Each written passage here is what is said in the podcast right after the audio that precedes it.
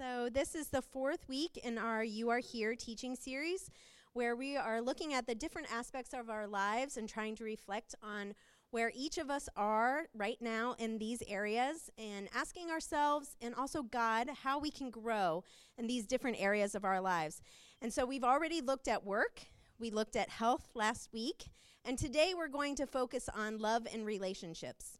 So I suspected last week when we announced that um, this week's message would be about love and relationships, that it would be assumed by some that maybe we were discussing romantic relationships, um, which was confirmed for me uh, when I got a text from Butch that said he wanted to play Let's Get It On by Marvin Gaye as I, an intro to my message. Um, Kim discouraged him from doing that, but uh, maybe you were hoping that this week the message was all about how you can find the one.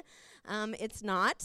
Or maybe uh, you are kind of like, Wendy, can we avoid talking about this? And, you know, like my mom brings it up all the time. Do we really have to talk about this so much?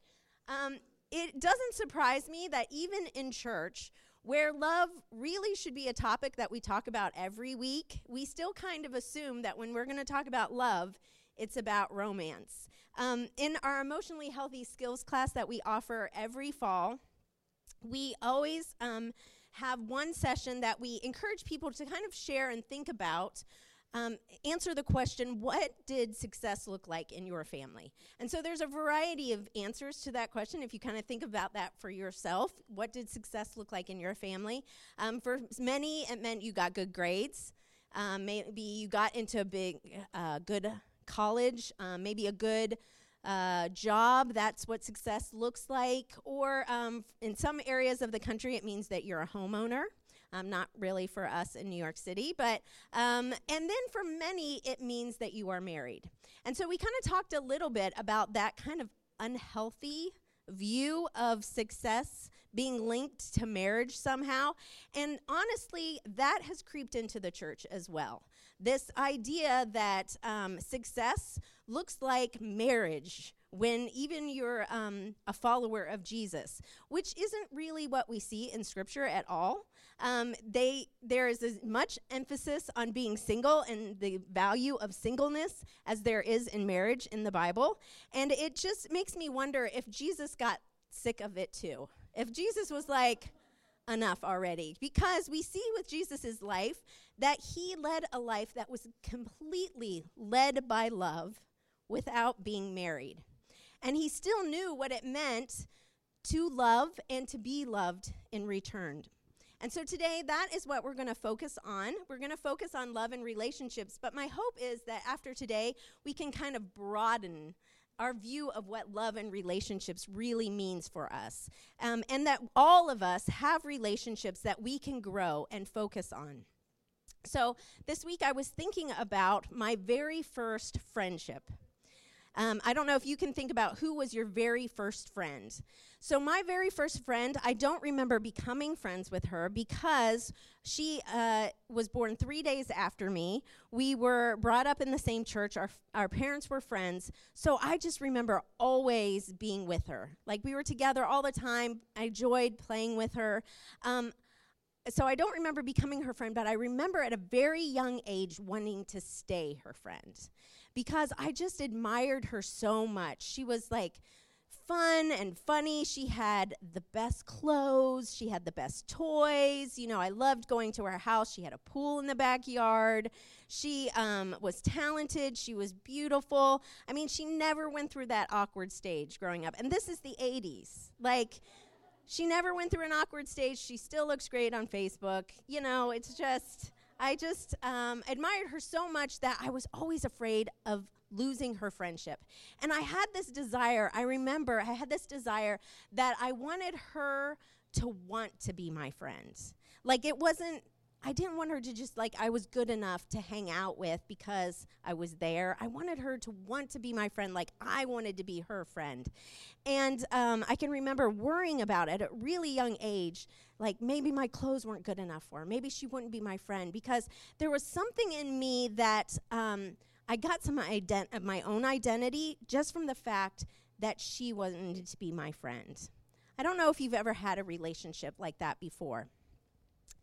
But I thought about um, my relationship with Nicole this week when I thought about the fact that God, the creator of the world, God Almighty, God of power and justice, still offers us love and friendship. Just consider that for a moment. The idea of being God's friend. This week I looked at um, an example, re looked at an example of God's friendship with one man in particular, and that was Abraham. So we see God's relationship in the very beginning with Adam and Eve. It says that he walked with them um, in the cool of the evening, you know, very much like a relationship, a friendship.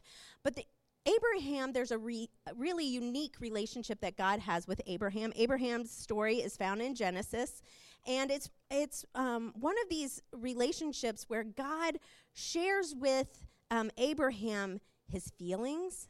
He confides in him. He um, he promises to stay in relationship. They ha- make promises to one another of the relationships they're going to have with each other. And even uh, God promises not only Abraham, but all of Abraham's descendants because of this special relationship that Abraham has with God. But Abraham is not a perfect guy.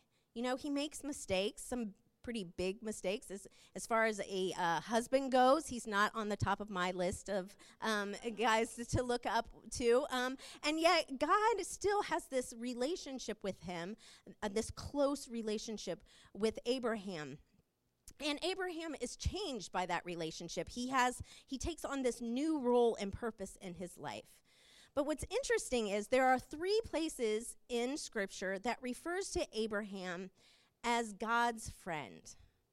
Um, the first is in Second Chronicles, where um, this is generations later. The Jewish people are all descendants of Abraham. And so the king of Judah at the time is in distress, and he calls out to God, and he wants God to remember that they are descendants of Abraham. And he refers to Abraham as God's friend. Remember, we're descendants of Abraham, your friend. And it just made me think of like sometimes when I want Larry to do something for the girls, I'm like, your daughter once. You know, it's just like this reminder, like, remember, Abraham was your friend, this whole nother level. And what's interesting then in Isaiah, it's God who reminds the Jewish people remember, you are descendants of Abraham, my friend. And that was such a um, interesting relationship, unique um, to Abraham that even later in the New Testament, we see James, who is Jesus' brother, that he also, in his letter, which is known as the book of James, he refers to Abraham as God's friend. So, this idea of being God's friend, when we look at that, um, it, it reminds us that uh, Abraham um, had this unique relationship, this unique friendship, even though he was not perfect. And then we see um, a, another example of what it would be like to be a friend of God when we look at Jesus' life and how he came to earth, God with us, Emmanuel, and he comes and lives a human life. And in his ministry, he chooses to live in such a way that he is criticized for who he is friends with. He is known to be a friend of sinners. And that wasn't a compliment uh, that he w- got from people, that he was friends with very imperfect people. So much. They were so imperfect that the religious leaders at the time um, wouldn't spend any time with them at all. And yet, that is who Jesus chose to spend his time with. He ate with them, he went to their homes, he hung out with them. We get this impression he liked them, he enjoyed them. Um, it was shocking at the time. And one man in particular that he chose to be friends with is a man named Matthew. Now, Matthew might seem like a familiar name to you. Um, it happens to be the name of the first book of the New Testament because this is the same Matthew that wrote the book of Matthew. And he is able to write this story of Jesus' life that we find in the Gospel of, of Matthew because he, uh, because he follows Jesus from the almost the beginning of Jesus' ministry. Through three years, he's, he's with Jesus. He sees everything that Jesus experiences. He hears him, his teaching. He lives life with him. And we see that Matthew is even there with Jesus at the the um, resurrection, after the resurrection, that Jesus gathers his closest um, followers and friends together in Acts. And Matthew is at that table when he shares what it, he wants them to do when he leaves and goes to heaven, and that he's he was calling them to start the church. And so that is Matthew. But Matthew is uh, not a logical choice for Jesus to pick as a follower for him, a leader in his um, ministry, because Matthew was a tax collector. And tax collectors were Jews who collected taxes for the Roman government um, from their fellow Jews. And because of their position of power, what many of them were known to do was not only to collect the taxes that were due, but to also, um, through intimidation, collect more and pocket it themselves. And so you, you've got these guys who are working for the political oppressors of their people. And then they're known to use practices that are pretty much consistent with today what we um, would call organized crime, right? And so they were pretty much hated by by the Jewish people, and rightfully so. And yet, Jesus chooses Matthew to follow him and to be his friend. So, we're just going to look at um, when Matthew records meeting Jesus for the first time in Matthew chapter 9. It says, As Jesus went on from there, he saw a man named Matthew sitting at the tax collector's booth. Follow me, he told him. And Matthew got up and followed him. And while Jesus was having dinner at Matthew's house, many tax collectors and sinners came, and they ate with him and his disciples. And when the Pharisees, the Pharisees are the religious Jewish leaders at that time that kind of um, confronted Jesus, when the Pharisees saw this, they asked his disciples, his followers, Why does your teacher eat with tax collectors and sinners. So, this is one of the reasons that Jesus didn't fit the re- religious leaders' expectations. In fact, he um, caused them offense.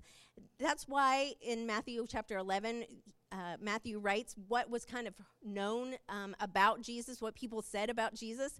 It's interesting. This is what was said about Jesus He is a glutton and a drunkard, a friend of tax collectors and sinners. By just being their friend, Jesus is making a dramatic statement that causes offense to some. The statement that each person is worthy of love, that each person has dignity, even though they are imperfect, that they don't keep the law perfectly. He's making a very um, clear statement. And it's important for us to realize that Jesus is very strategic in what he's doing he is choosing who he's going to be in relationship because he's making a statement through that. And so um, it's important for us to remember that, but also it's interesting that Jesus also, um, the relationship that he chooses to have with his followers. So, in just in that passage, it refers to his followers as disciples. Um, the word disciples just means learners. And then it refers to Jesus as teacher which would have been a very common practice at the time. A religious leader um, would have been a considered a teacher and could invite people to follow him. Follow me and be my disciple, be my learner, and follow me and learn from me. And so that's what Jesus does. But it's unique, the power structure that Jesus invites people into. Because it was very, at this time, it would have been very understood that the power structure that was involved was a teacher who had the power and he invited people, you are my servants, you are kind of underneath me, and it, that's how it worked. But Jesus didn't work that way with his followers. He invited them into relationship, into friendship.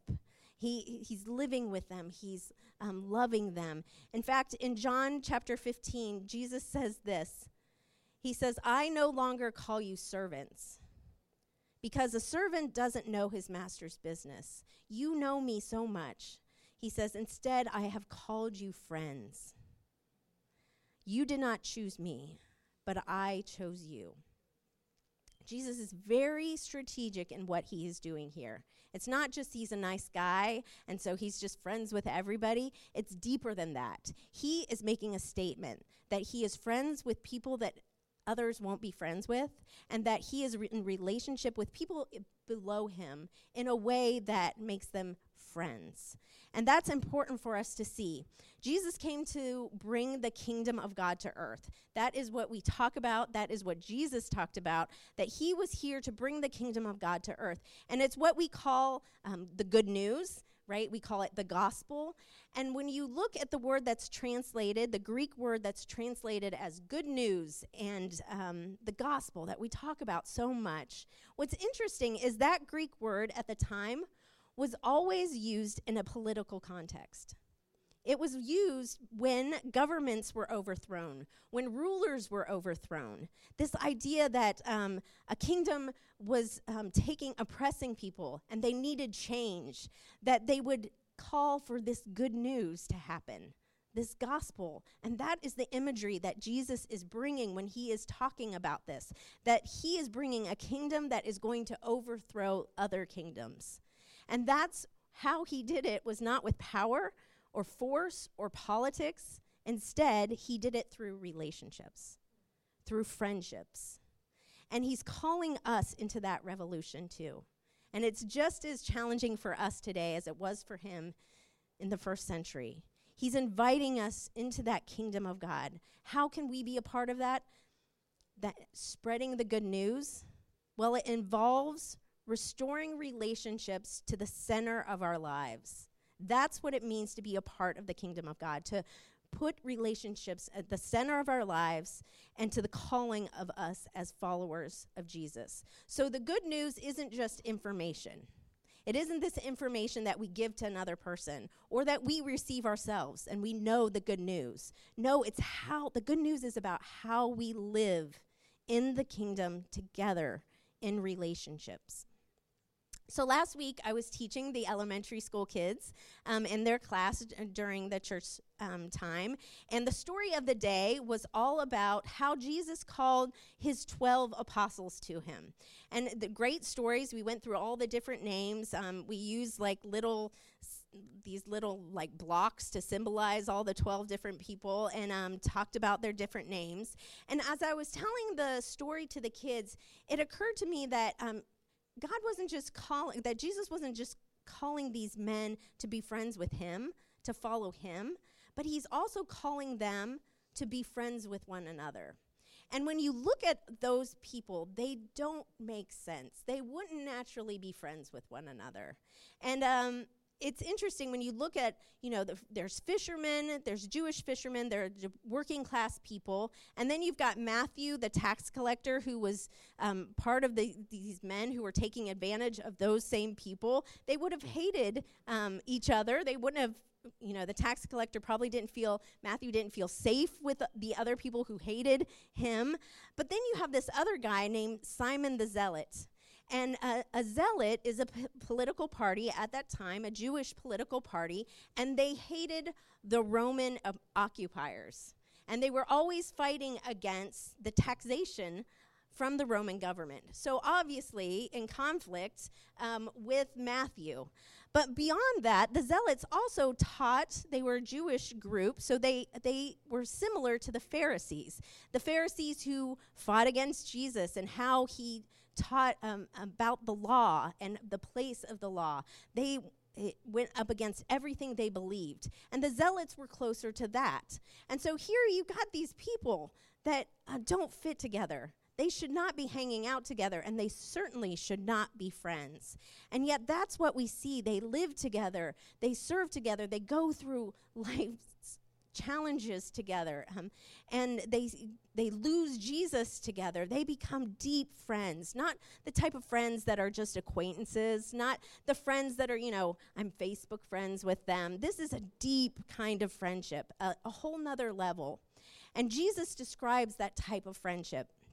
When he's talking about in that passage in John 15 when he talks about being friends you aren't my servants you are my friends he also says this. He says my command is this love each other as I have loved you. Greater love has no one than this to lay down one's life for one's friends. You are my friends if you do what I command. And this is my command to love each other. this type of relationship, this type of friendship, is just so rare in today's world. These friendships that are sacrificial, that cross over class and race and religious and political beliefs, these are relationships that take time and patience and a commitment to one another, vulnerability with one another. And what's important for us to understand is that being in these type of relationships, being friends to this level, to love each other the way Jesus is calling his followers to love each other, it isn't an optional part of being a follower of Jesus.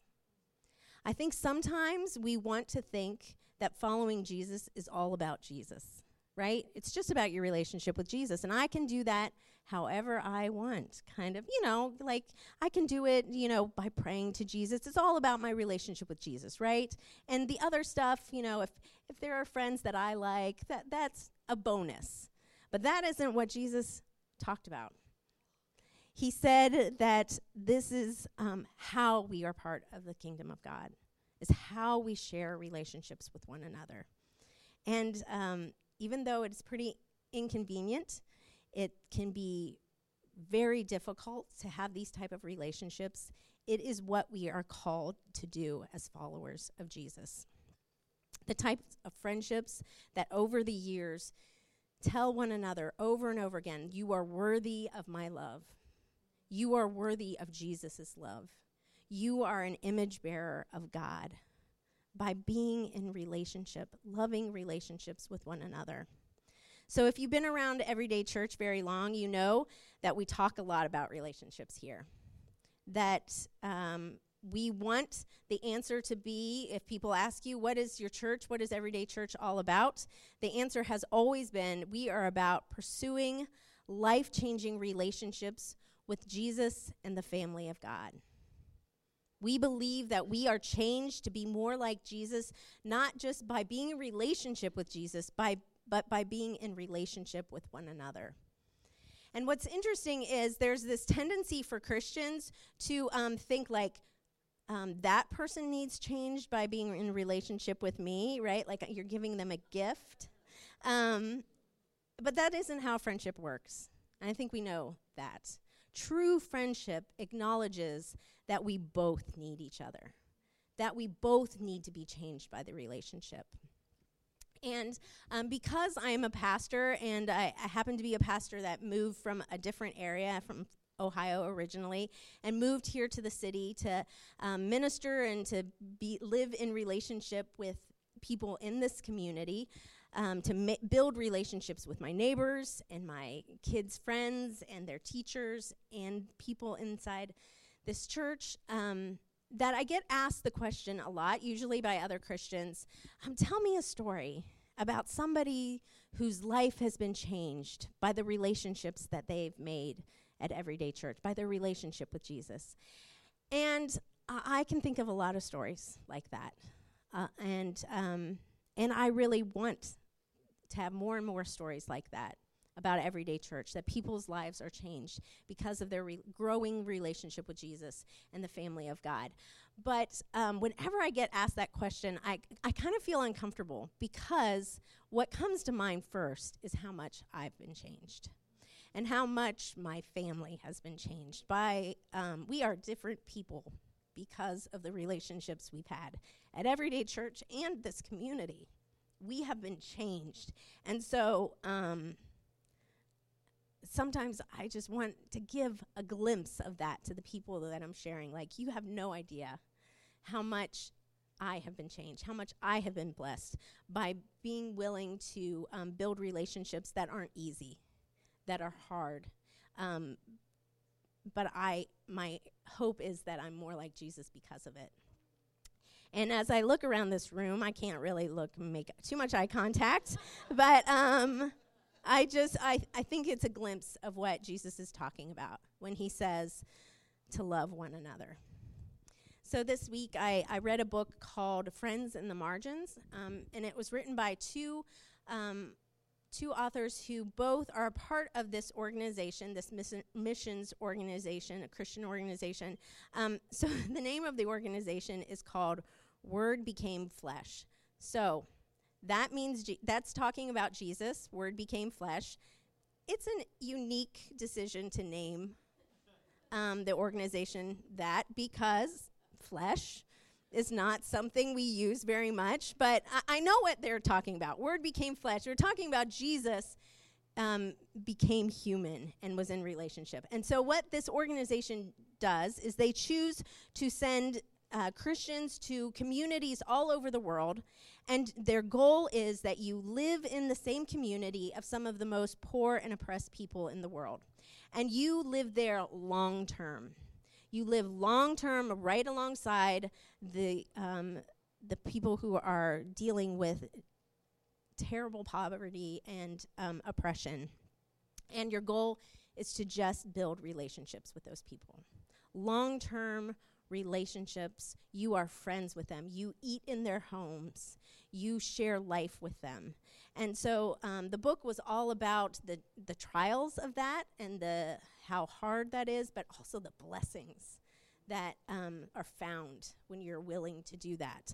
And because the organization, they focus so much on friendships and relationships, um, what they do is that everybody is required to have a friendship mentor.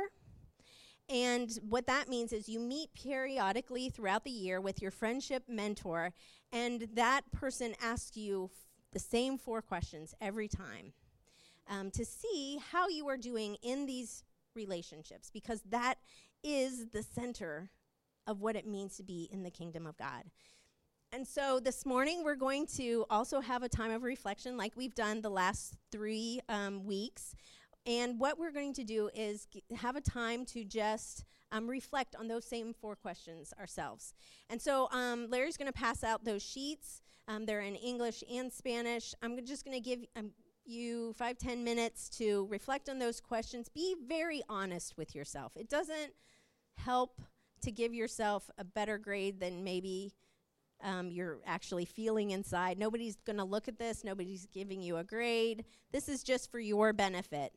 But I also want to encourage you um, to use these four questions, not just today, but check in with one another. Because this is who we are as everyday church. We're about relationships. So use these relation these questions to help one another to challenge us to check in and say how are we doing in our relationships? So i'm going to um, give you some time to just uh, reflect on these questions and then we'll close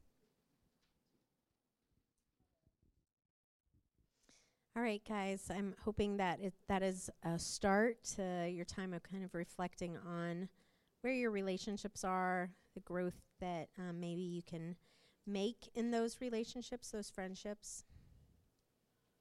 I know I, um, as I was coming here, I was kind of thinking about the questions just myself and thought, yeah, it's been a while since I've asked myself those questions, and it was important for me.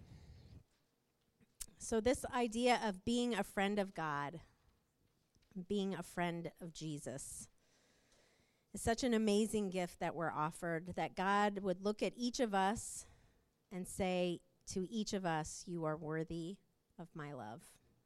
And I think that deep down inside, that is what each of us needs to know. We need to know that we are loved by Jesus, that we are beloved by God.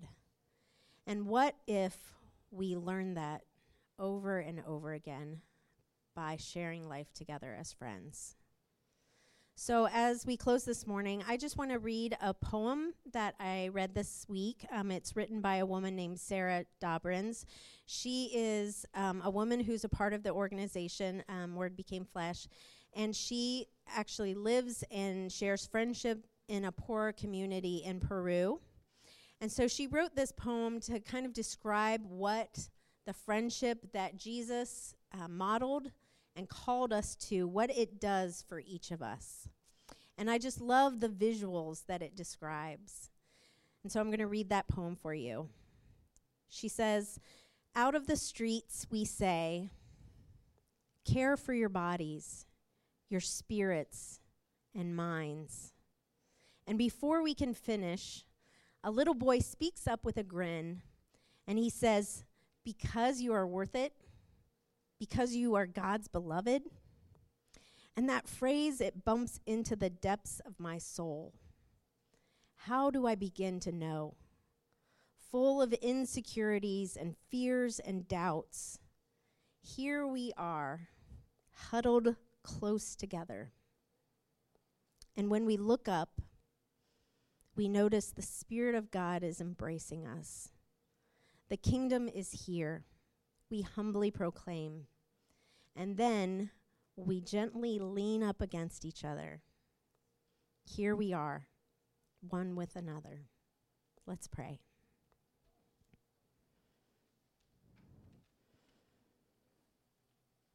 God, I confess that um, sometimes relationships are too hard and I want to give up. I want to just think about you and me and forget about the people around me. I don't want to um, lean in. I want to run away. And I think all of us have that fear fear that it's hard, that we'll be disappointed, that we'll be rejected, that we'll lose something, Lord. And so I, I I'm just thankful to be reminded of the calling of who you have called us to be. You have called us to be your friends and friends to others, Lord. I pray for the relationships in this room. Lord, I pray for the people who aren't here today, but um, that we've lost touch with. Lord, I pray that um, we would reach out, that we would love, that um, we would build community. Lord, help us to put the priority on relationships and friendships that you do. It's in your name that we pray. Amen.